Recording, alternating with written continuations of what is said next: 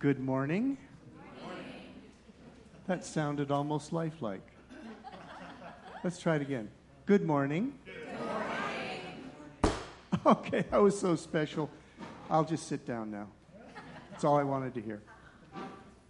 Okay, we're on the courage series, and um, I don't consider myself a courageous person.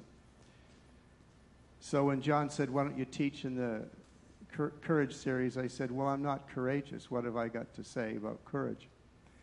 And he corrected me on that and said, uh, You have the courage to be honest. And I thought, Whoa, it does sometimes take courage to be honest. In fact, the more I thought about it, being honest is one of the most courageous things we can, we can be. So I'm going to ask you a few quick questions, and then we're going to dive into the word about honesty. Why are we not more honest with ourselves? Do you really think you're honest with yourself? You really think you're self aware? You really think you get what's going on inside? They took 3,000, psychologists took 3,000 business leaders, successful business leaders, and the first question was, Are you self aware? And the only ones that could follow through with it, the rest of the test, were those that believed they were self aware. So they had 3,000 of them that believed they were self aware. Then they put them through the battery of tests. What was the percentage of those that were actually self aware? Between 10 and 15 percent. 85 to 90 percent were lying to themselves. We're really good at lying to ourselves. Why are we not more honest with ourselves?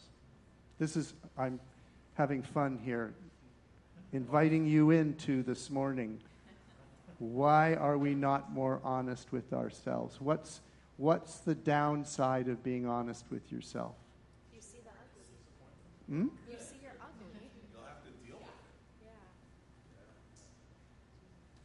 Yeah. You'll have to deal with it.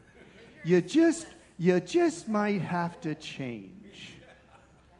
And what percentage of the population likes change? 15%. 15%. The rest of us fear change and avoid it wherever possible. Why else is it hard to be honest with yourself? Come on. What emotions will follow if you're honest with yourself? Hello. Hello. Shame. S- uh, Do you really want to face who you really are? No, not really. Discouragement? How about that one? Do it long enough, self hate and have and hurt and, and regret. And the p- number of people you might have to say you're sorry to just kind of balloons. Okay, so being honest with ourselves is not easy. How about being honest with God? How do you feel about that one? Why is it is it hard to be honest with God for anybody here? Anyone? To be honest with God is difficult? Threatening? Why is it hard to be honest with God? What are we afraid of?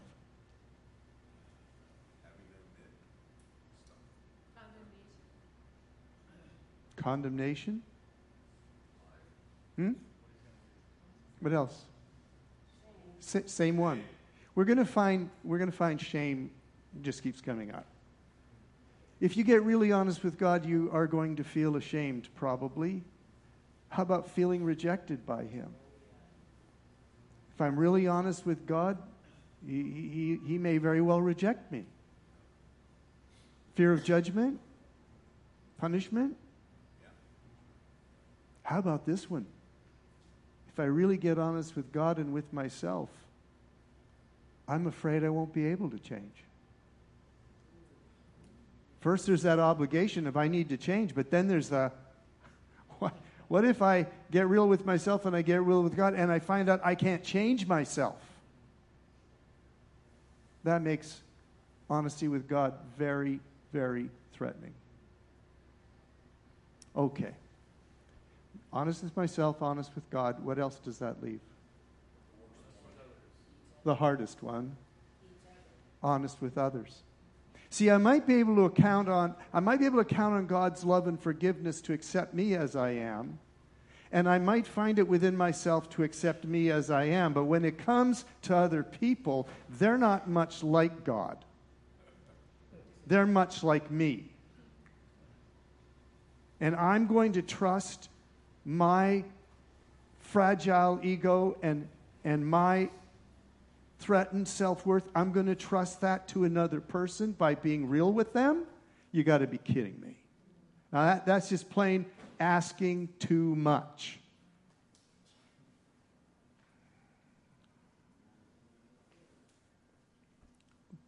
But what's the price of not doing it? Hmm, okay? What's the price of not being honest with myself? Self deceit. You know, there's a heck of a lot in the Bible about self deception. We are frankly prone to it most of the time. What other risk is there of not being honest with myself? I stay the same. I st- some of you like that. Yeah, I get to stay the same. Well, the people around you don't like that. You like that. I like that. I don't want to change, but the people around you are going, Gosh, I wish he knew what was really going on in his relationships. He's a complete mess. That's why God gave us the gift of marriage.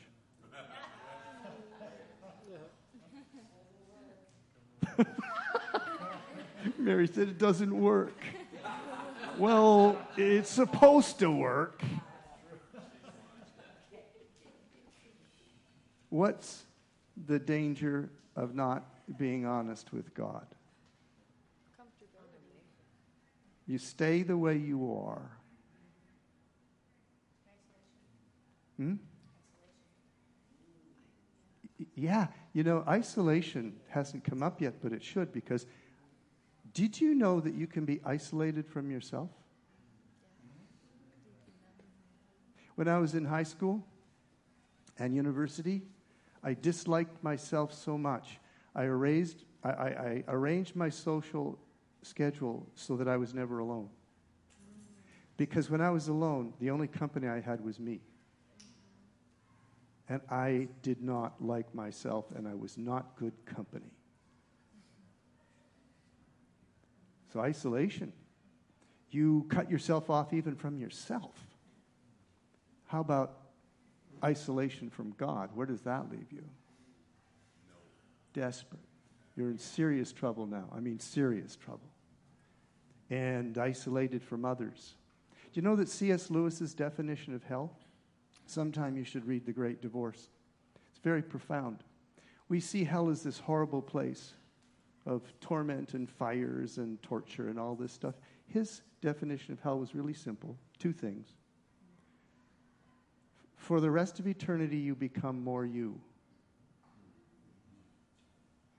And whereas you start out in proximity to other souls, over time, like gas in a vacuum, the molecules just separate and separate and separate until hell is you being you as you are forever, alone.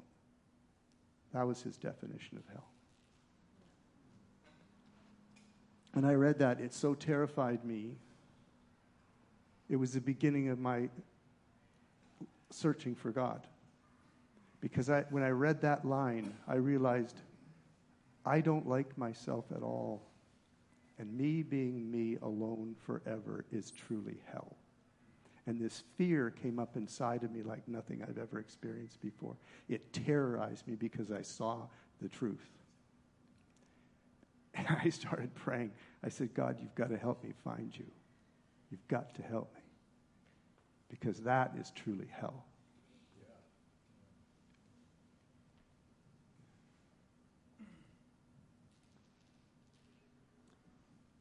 Okay. Every one of those, honest to God, honest with myself, honest with others, is about how transparently I choose to live. Are you with me? And the more transparently we choose to live, the healthier we are in every way. But now I want to shift gears and look at a completely different perspective on honesty, and that is how do I be honest with others about who they are?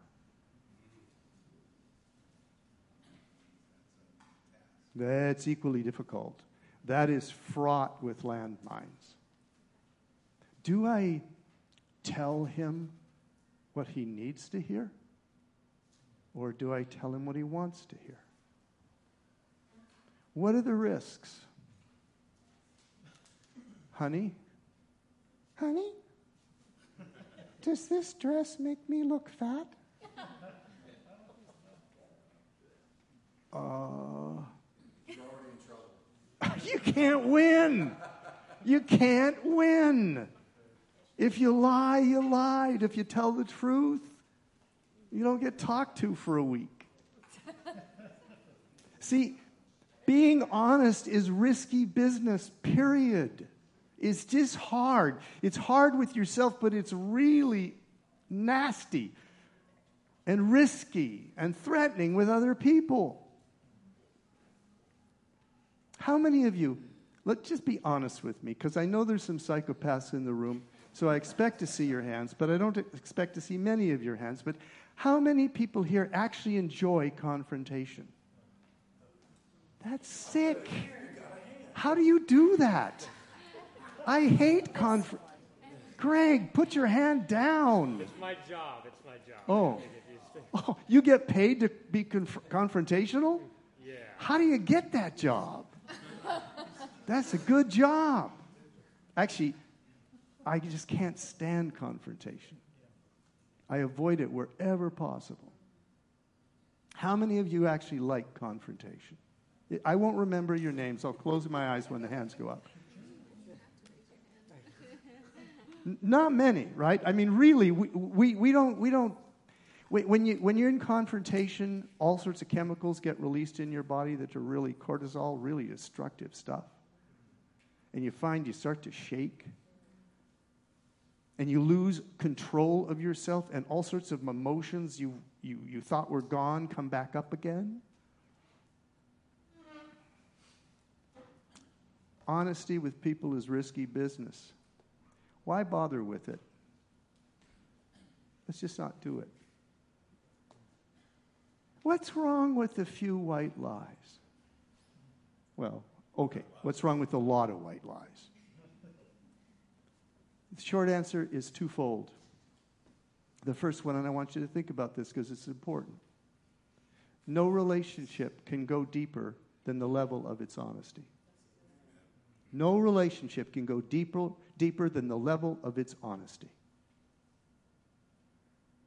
And that's honest with yourself, honest with God, and honest with others. It's the same principle to every relationship. You'll never truly know yourself if you won't be honest with yourself. You'll never truly know God if you're not honest with Him. And you'll never truly know others if you're not honest with them. Period. It's just a fact. It's the way God's wired the world. Secondly, God tells us to be honest with one another. God tells us to be honest with one another. And He tells us how to do it successfully. Let's just take a look at this verse.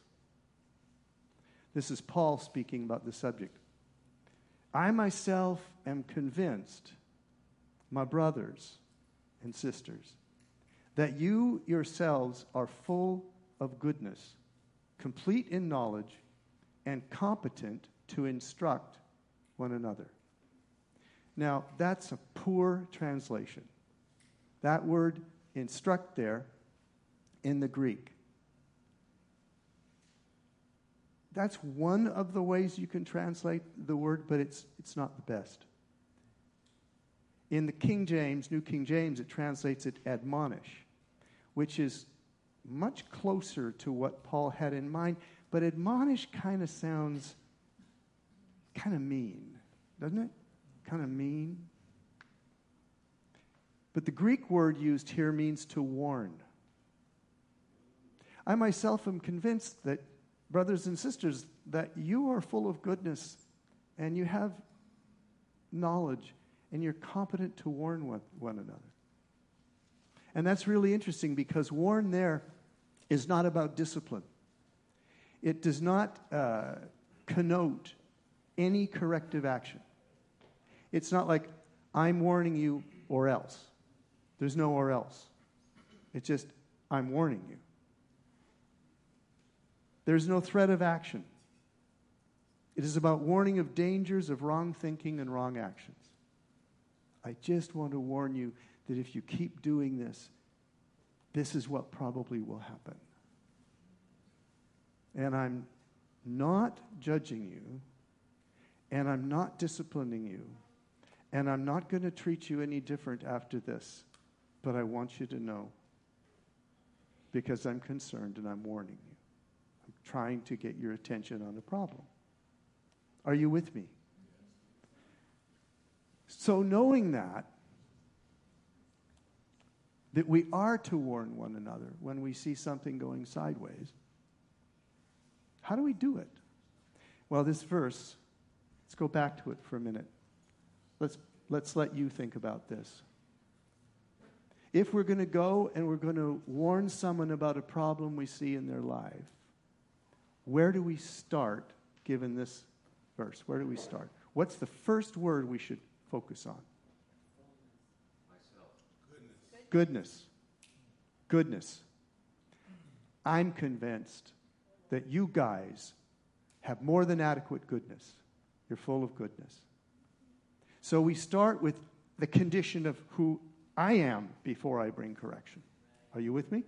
Do I have the requisite goodness to do this thing, this confrontation? Now, that begs another question. What do we mean by goodness? Did you say compassion? It's compassion. It is translated as kindness and love.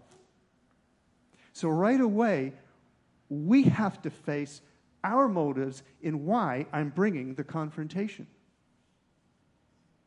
Because why am I bringing the warning if it's because I'm really mad and there's as much vengeance as there in this moment as anything else? Don't bring it. Because you don't have the requisite goodness.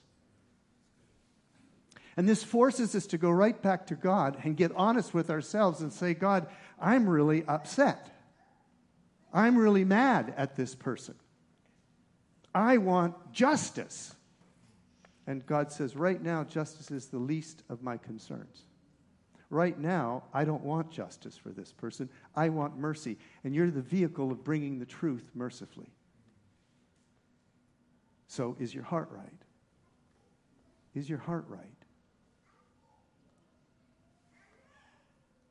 Gosh, guys, I, am not trying to whip you on this, but you know, think about when you have been confrontational. I bet your primary motive wasn't love and mercy. Most of the time, it's not. But if we pause and we say, we remember this verse and we say, okay, before I do this, I've got to get my heart right. I got to get my own attitudes right. I got to check that I'm doing this for the right reason.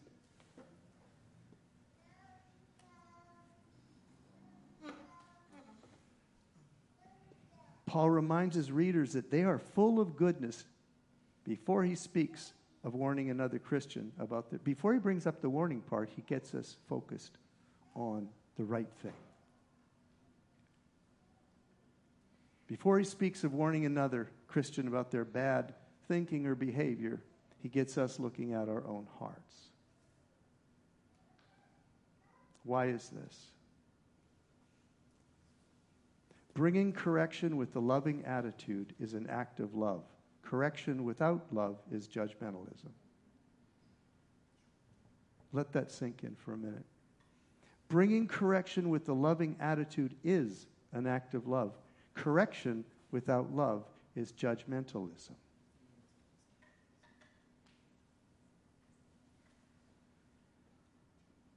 Does this remind you of anything that Jesus said? Jesus was dealing with this issue of correcting one, one another, and he had something really profound to say about it. Any verse popping into your head?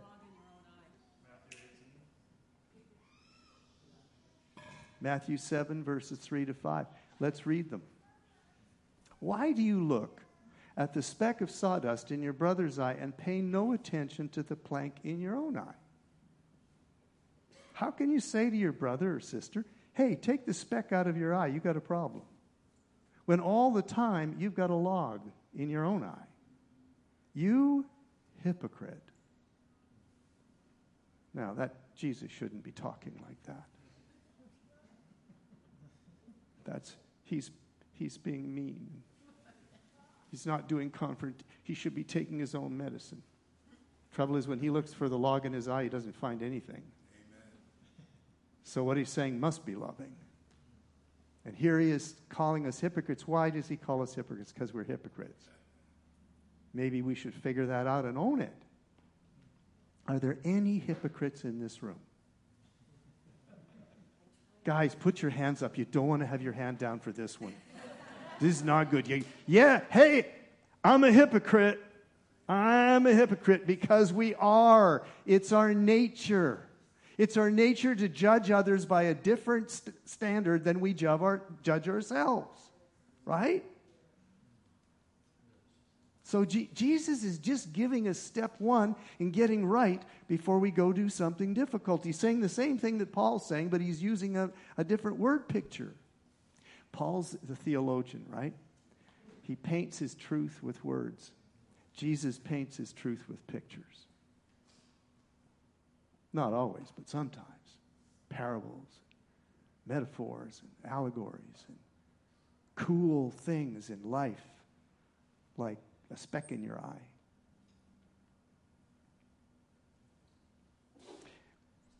Note this Mary.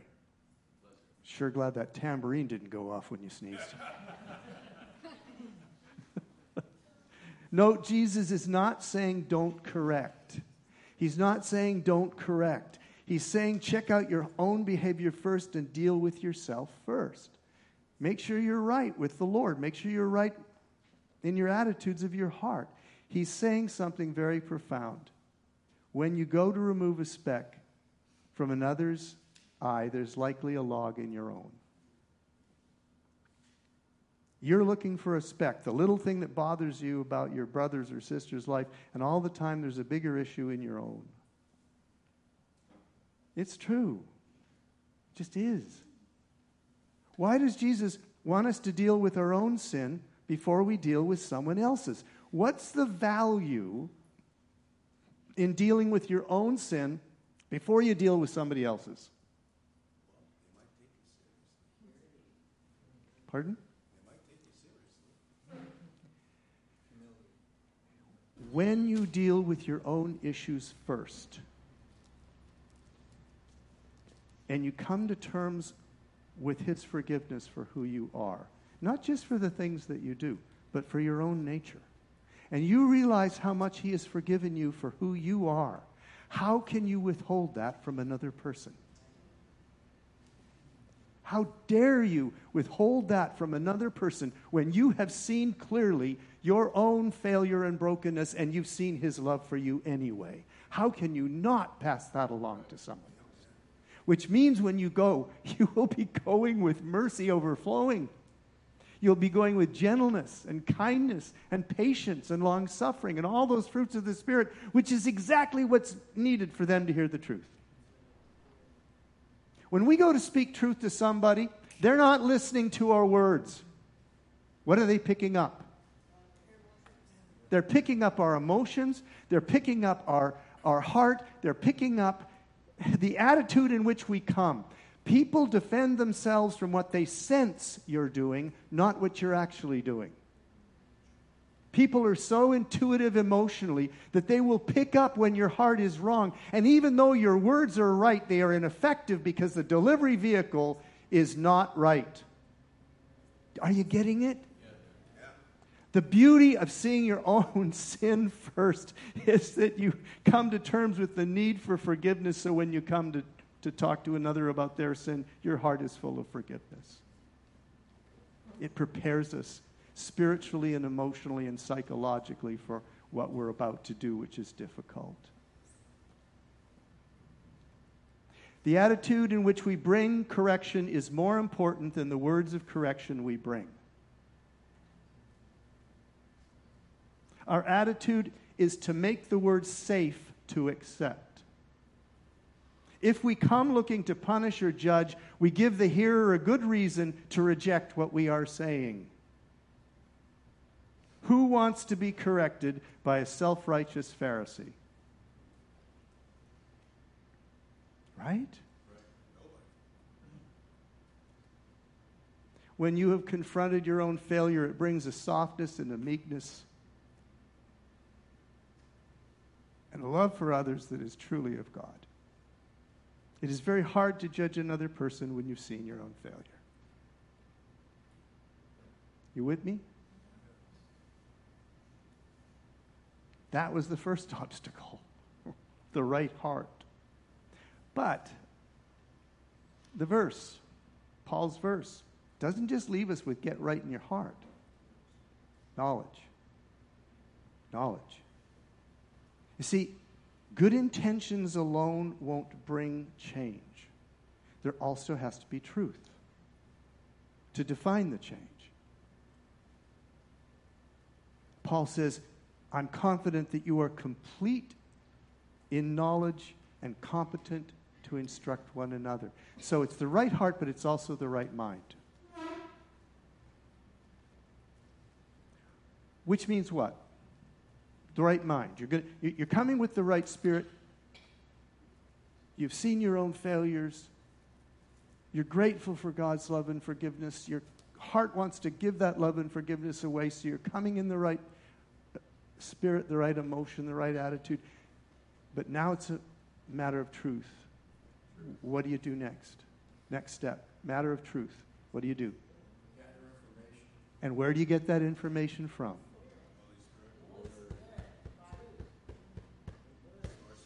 The Bible. Before we go to bring correction on a particular issue or subject, we should know pretty much everything the book says about it because the book is His Word and we can't be wrong with His Word. Now, that's, uh, that's a lot of work.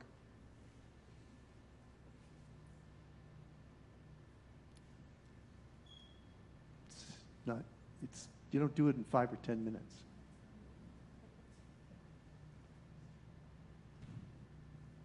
You know how I used to have to do it?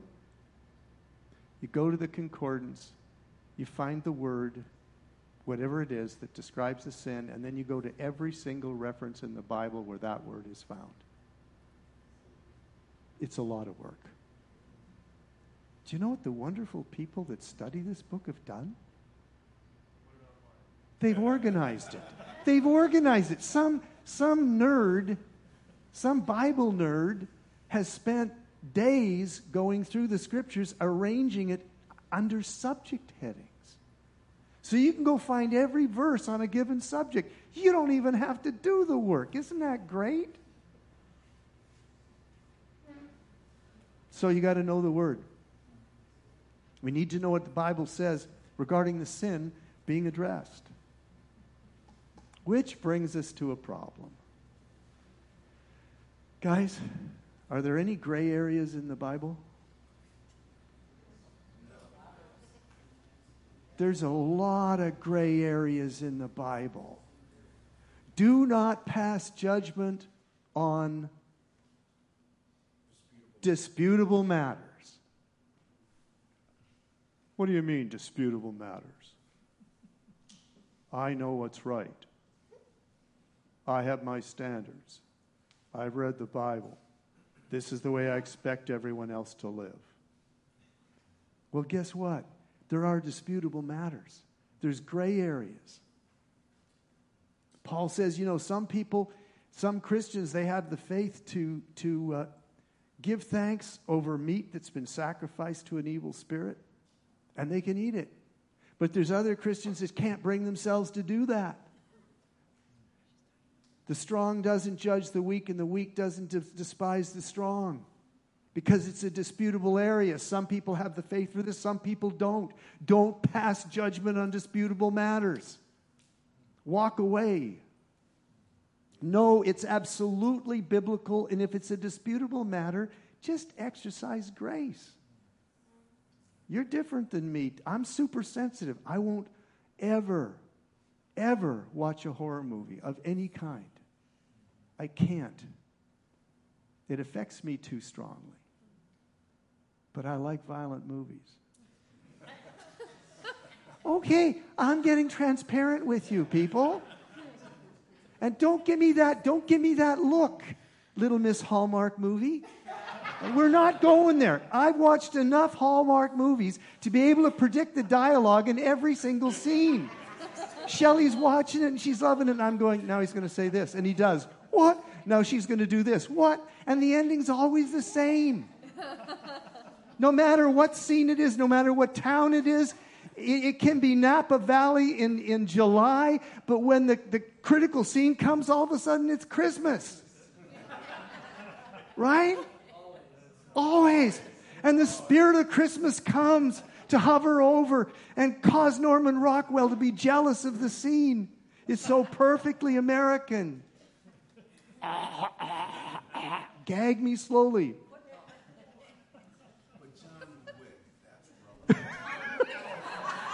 We're not going there either, but yes, okay? We're not going there. I'm, I'm messing up this sermon. I really had you there for a while, but I'm, losing you now. You got to know the Bible, and folks, there's disputable matters, and we've got to be gracious on those disputable matters and cut slack to one another. But not only must your heart be right, your mind has to be right too. It's not enough to say, well, I meant right. And I don't have any anger in my heart, so I must be right about what I think. The rightness of your heart does not excuse the wrongness of your head. They both must be right. So, in summation, what does the Bible say about correcting one another? Number one, you don't, oh, doggone it, I wanted to trick them. Okay, your heart has to be right. Number one, get your heart right. Now, don't, don't let this come up yet. What's number two? You got your heart right. Now, what's number two? Step two, Jesus, Paul, they both said the same thing. You got your heart right, but how did you get your heart right? No. You renew your mind. Watch out. That's how you get your marriage right. That's not how you get your heart right, Rick. Watch a Hallmark movie. You look at your own sin first. You look at your own sin first because that's how you're going to get your heart right. Number three. So you got your heart right. You've looked at your own sin. You go to the Word. You must study the Bible to see what it says. Now, number four is a trick question because we haven't covered it yet. It's testing your biblical knowledge. Ready? Now, you're going to go and confront this person. You got your heart right. You know what the Bible says. You're going in mercy. You're not going in judgment. All of that's really good.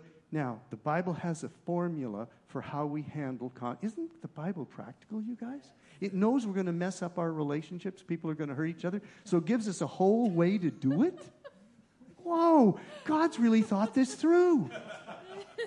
He didn't just design a bunch of creepy little people, He gave them a way to get through it all. So, what's the Bible say about how we do it? And then, come on, guys. Don't go alone, because that hasn't worked so far. First, you confront them alone, just a one on one. And maybe they listen. If your heart's right, they might. But they didn't. So then what do you do? Post it on Facebook. that was awesome. That's awesome. Post it on Facebook. Why didn't I think of that? that was all right. So you went one on one and it didn't work.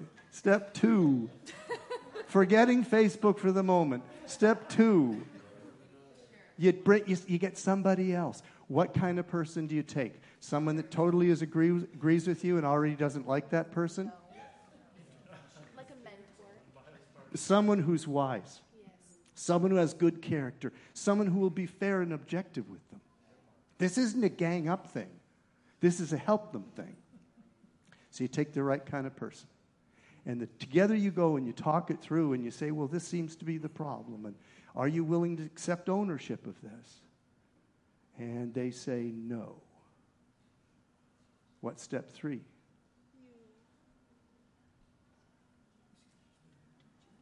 What's, that's the next step in that progression. You went alone, you went with somebody else. Now what's left? Go before the church. You take it to the elders of the church and you say, We've got a problem. You guys need to be part of this. And then they make a decision, they get involved. And that ensures wisdom and fairness. Make sense? Okay. How shall we apply this? What would the Holy Spirit want us to do now? I'm asking because it's not clear to me yet. Got an idea? Uh, yeah, I want to take five minutes and do Q and A Well, good idea. Love it. because this relational piece is really difficult, isn't it? Yep. How many of you would say that you're f- frightened, maybe even scared to death, to go to somebody who has hurt you and try to talk to them about it? Raise your hand. Wow, me and three other people, that's it? I hate it. It takes courage to confront, doesn't it? Let me see if there's any more honest people in the church. How many of you, it's uncomfortable, maybe that's a better Oh, word. it's It's, way- uncomfortable to go to someone It's to way, tell them. it's way worse than that. Yeah, well, I only got three hands the first time. So remember the honest with yourself? We're bringing it down. We are, we are stuck on honest with self here. I stand in awe. I stand in awe. Yeah, I mean, very few people enjoy confrontation. So uh, I have a question. Um, what if, what if, okay, I'll speak for myself. I don't want to jeopardize the friendship. I don't want to jeopardize the relationship. And so sometimes you just don't say anything. What do you do in that situation? Okay. I'll tell you one. Uh, you guys aren't going to like this, but this incident really, really brought it home to me. We had a couple in our Connect group years ago, new Christians to the church. And um, they, were, they were really prospering, they were really growing well. And then they were going on a trip together, and they weren't married, and they're going to stay at the same hotel, and obviously there's an issue. So my friend came to me and said, Did you know that this is happening? And I said, Yeah. He said, When are you going to talk to them about it? Like, you need to do something about it. And we were on a trip together on an airplane in this conversation. And I didn't think long enough to really think it through, but out of my mouth, this is what I answered him when he said, When are you going to do something about it? And out of my mouth came, When I know that they know that I love them. I thought, yeah, I can't do this until I know that they know that I love them. And so I went back and I said, We'll pray about it. And I went to Shelley and I said, Look, this is what's going on, and uh, we need to pray that the Holy Spirit gets involved here and convicts before we speak. Let's do that. So we prayed for three months. At the end of three months, they came to us and said, We need to talk about something. I said, What is it? Well, we feel that this isn't right what we're doing, and we want to get married. Will you marry us? Absolutely. And we did. So I think step to answer the question, I think the first thing you do is you pray. Yeah. I mean, you start praying. Yeah. And it isn't God scorch them, you know. It's God reveal to them what they need to hear. This is where Mark and I differ. Yeah, and that's okay. That's o- I just pitched my thing. Now you pitch yours. Okay, that, that was a great example, but that's an easy one. Okay. What about when somebody's hurt you and you need to go tell them about it and you're afraid of their response?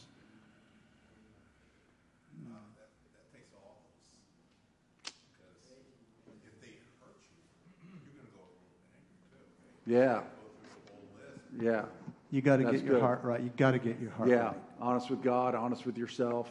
We're so good at being Christians and smiling and saying hallelujah, but on the inside, we're angry as hell.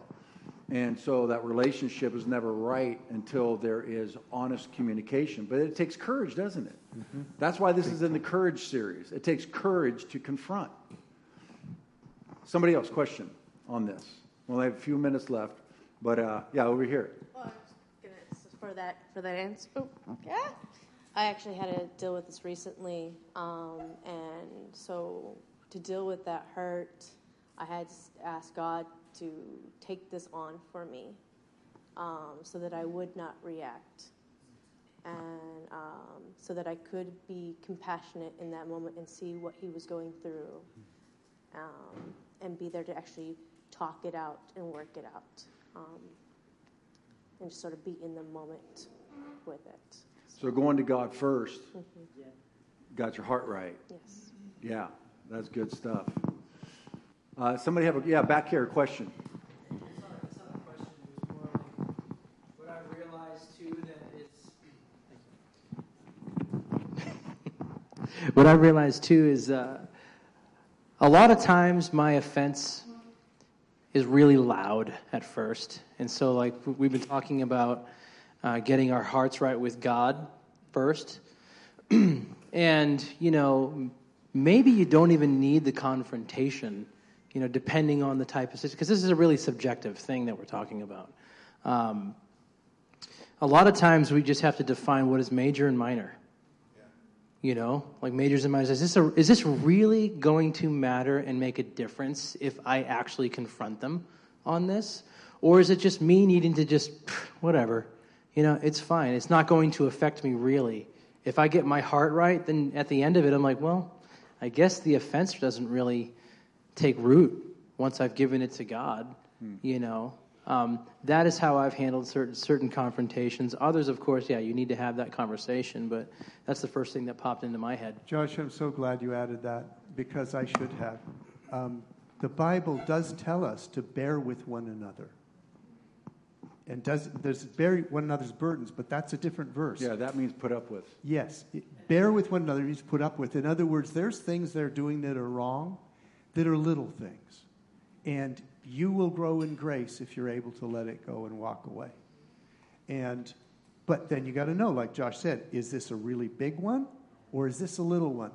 And isn't marriage a process? Isn't marriage a process of deciding which are the big ones to really get bent out of shape about and which ones you just say it doesn't matter that much? I'm going to let it go. That's, that's a part of life together, right, Gary? I want to say something, but I want to be sensitive because the the person is here. But I can remember years ago, we had a problem.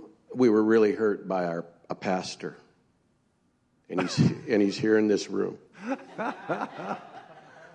And we went to Josh, him. Josh, Josh did it. It's Josh's fault.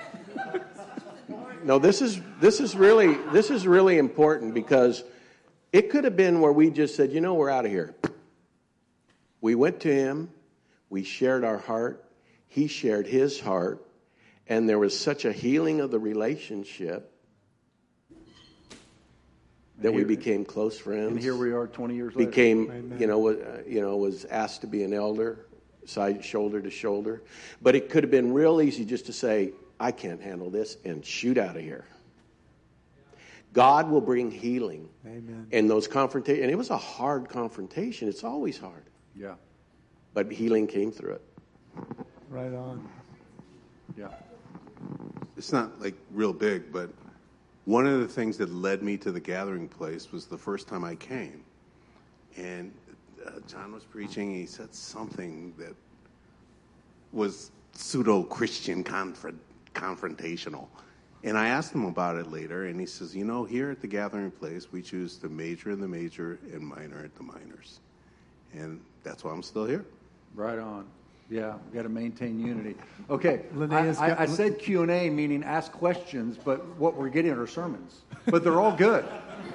They're all good. we're getting lots of answers, not many questions. We got a teaching gift in the house.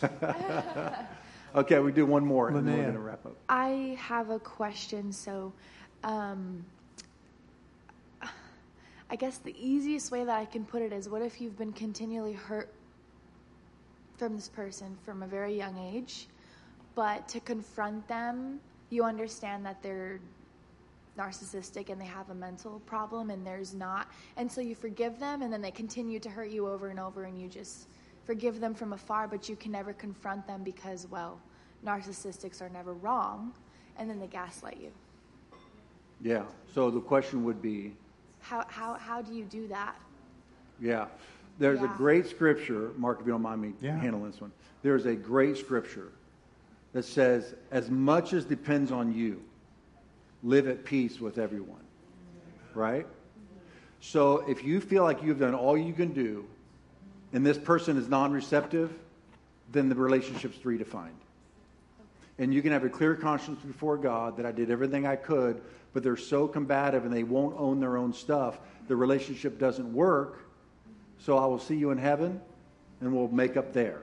But in the meantime, um, I know that my heart toward you is forgiving and tender, but the way you're behaving, I have to draw boundaries. Boundaries are like fences on a yard, and you can have gates in your fence, and you're allowed to open and close that gate and allow anybody in or keep anybody out that you want, right? That's your property. And so if this person, you've had the gate open and they are continually hurting you, you just got to close the gate and have a relationship with them across the fence. And the Lord will not be disappointed with that because you can't keep opening yourself up to abuse. Uh, yeah, that's what I was going to say too. So, Yeah, you, yeah, forgiveness is not the same as giving them permission to continue to hurt you. Thank you. That's really freeing to hear. Well, you're welcome. But you should still you, s- you should still stay married to Greg. I, I, I don't I, I don't s- I don't see I don't see divorce in the in the options yet. It's not him. Oh, it's not him. No. Okay, best friend right okay, so let's let's let's um let's ask the Holy Spirit. Let's come to the Holy Spirit just for the last couple minutes that we have. Maybe there's a relationship you've been avoiding doing something in the way of I I, I, I use the word clarification rather than confrontation because I like it better because it's less threatening. Maybe there's a relationship in your life that needs a clarification meeting. And so let's first start there and ask the Holy Spirit is there a relationship in your life that needs attention that you've been avoiding because you're afraid of the person's reaction? Let's start there and just ask the Lord is there a relationship in my life you want me to do something about as much as depends on me? Okay, now ask the Lord what it is that He would have you do. Uh, what's the first step?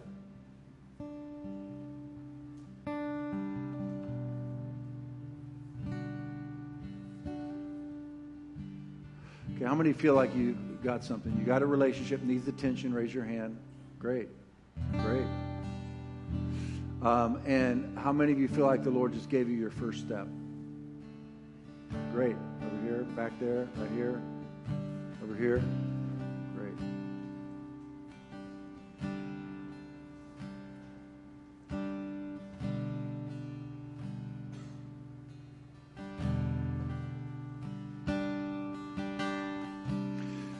So you want to step out and do that. Do what the Lord said. And uh, the first thing I would say right now, let's do this. Just pray for the person. Yeah. Pray for the person that has hurt you, someone that you need to talk to. Begin to pray for them right now. And uh, it's going to get your heart right, and it's going to release the Holy Spirit to begin working in their heart.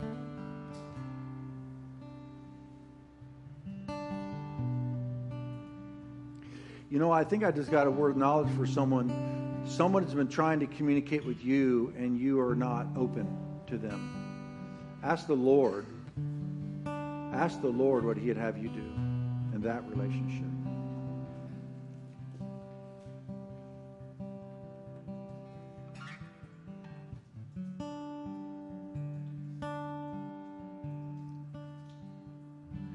Lord, we pray that you would bring healing to all the relationships represented in this church. You've said that if we would love one another the way you love us, it would prove that we're your disciples. We're supposed to be loving at a level that is uncommon to the human experience. So, Lord, we all pray that we would have the love of God flowing through our hearts, the love of God flowing through our hearts for one another, and the courage of the Holy Spirit to speak the truth in love, as Mark taught us today. In Jesus' name. And everybody say amen. Amen. Well, God bless you, everybody. I'm going to call the prayer teams up. Some of you need some prayer over this very area, and the teaching uh, took you so far, but you know you need some extra prayer. So uh, you can make your way up front here for prayer. Also, if you need physical healing in your body, we believe God for miracles here. So if you need physical healing in your body, if you've never given your life to Jesus before, come on up here. We can talk about that. I can pray with you. Otherwise, God bless you. Have a great day.